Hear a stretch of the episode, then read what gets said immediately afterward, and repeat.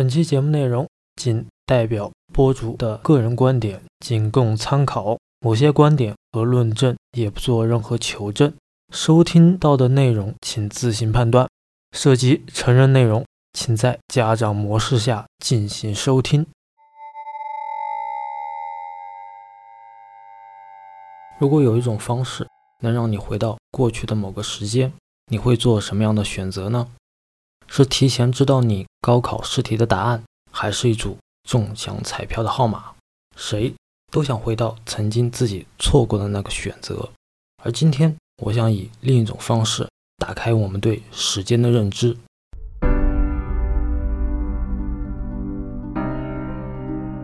To do what I do, I need some idea of the threat we face. As I understand it, we're trying to prevent World War III. I'm not saying Armageddon here. No. Tenet，一部克里斯托夫·洛兰导演执导的最新作品。从这部电影的预告中，我脑洞大开一下，我对于这部电影的一个猜测，以及时间对于我们真的是一条单线叙事的直线吗.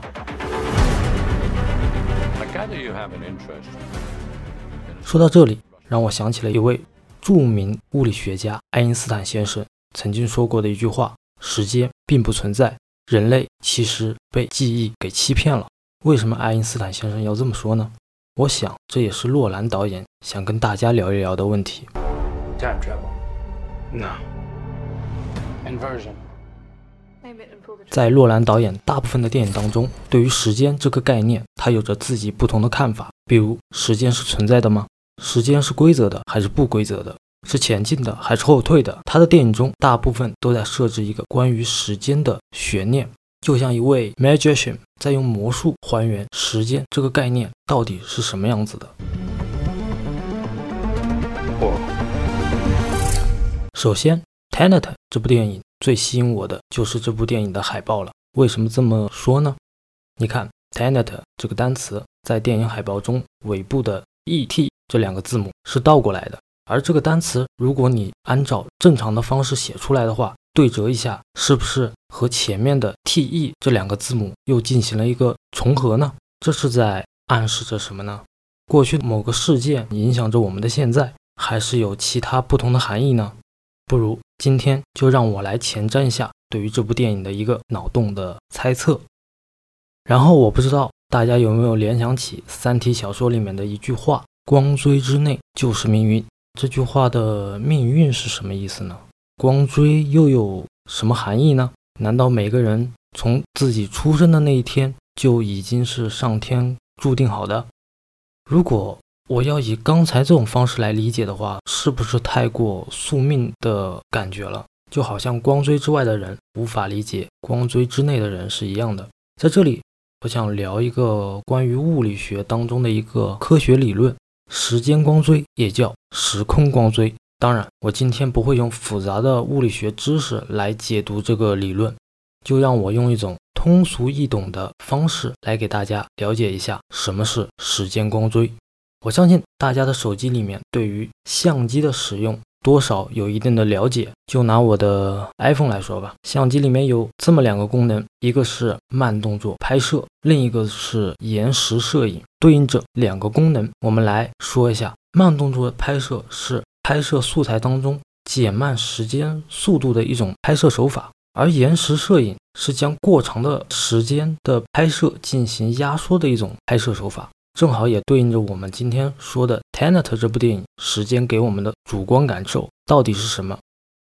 下面我来逐步的分析一下手机相机里这两个功能对应着前后顺序，或者说后前顺序来说一下。首先我要说的就是慢动作拍摄了。当我们处在慢动作拍摄的时候，我们当下的环境里，手机拍摄到的画面要比我们平时感受到的正常时间要慢很多。这时候时间处于定格或者说是减慢的一个过程。我们在拍摄到的画面当中，要比我们平时观察事物的画面要更仔细。比如说，画面中出现一个文字，我们可以在慢动作拍摄当中清晰可见，而我们可以将几秒钟的画面延长至几分钟，甚至更慢。这时，我们把此时对于时间的这种感受定义为光锥之下。就像我们对于过去发生过的一些事物有了一个回放的功能，就像电影当中时间变成了一个逆时针倒流的这么一个形式，我们就好像在回顾过去发生的事情，在经历过去发生的某件事情，或者说以一个第三人称的视角来看待整个事件的起因，那形成了这种因的联系。那就一定会有这个事情的结果嘛？因果因果，那有原因就一定会有一个结果。那这个结果是什么呢？听我接下来分析。我们用手机的相机。打开延时摄影功能，我们来拍摄一组镜头或者一组画面。下面我们会得到什么样的结果呢？我们将几分钟拍摄到的画面，或者说几个小时拍摄到的镜头，用延时摄影的方式来打开它。这时，我们拍摄到的画面可以以几秒钟或者几分钟的快速时间轴来阅览。哎。前几个小时发生的事情，我们可以用几分钟的方式来阅览；前几分钟发生的事情，我们可以用几秒钟来阅览。所以，我得出的一个结论就是，使用延时摄影的时候，我们去感受时间，要比我们正常感受到的时间要快，快到让你无法想象。我们拍摄的时候，镜头要比我们感受到的时间要更快。对于镜头来说，几个小时前发生的事情，可能就在几分钟之内就发生完毕了。这时候，我们可以把这一块定义为光锥之上。那这个光锥之上代表什么呢？代表即将要发生的事情，我们却感受不到，或者说正在要发生的事情，就好像我们每天早上看到的太阳都是八分钟之后的太阳。所以说，时间这个概念是不是本身就很抽象呢？就像我们每个国家之间都会有时间差一样。北半球和南半球的时间也会不一样。要是这样的话，时间是不是根本不存在于这个宇宙中呢？所以说，洛兰导演这次酝酿了一盘很大的棋啊，打破了时间这个概念，让我们看看过去发生的和正在发生的世界会有什么不一样。感受《Tenet》这部电影，让我们重新认识时间这个概念。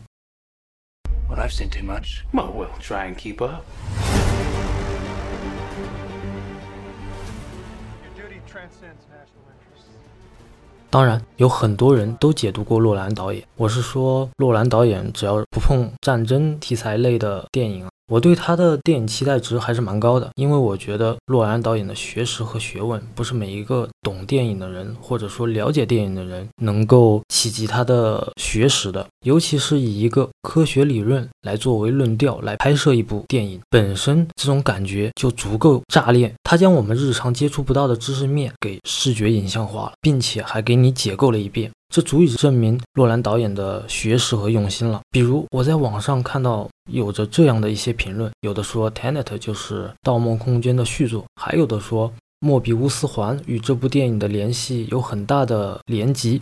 以上的解读，我不想做过多的讨论。无论你的讨论是哪一种结果，都有可能是存在的。但是，我觉得我自己对洛兰导演的学识或者说学问，个人来讲是没有办法企及的。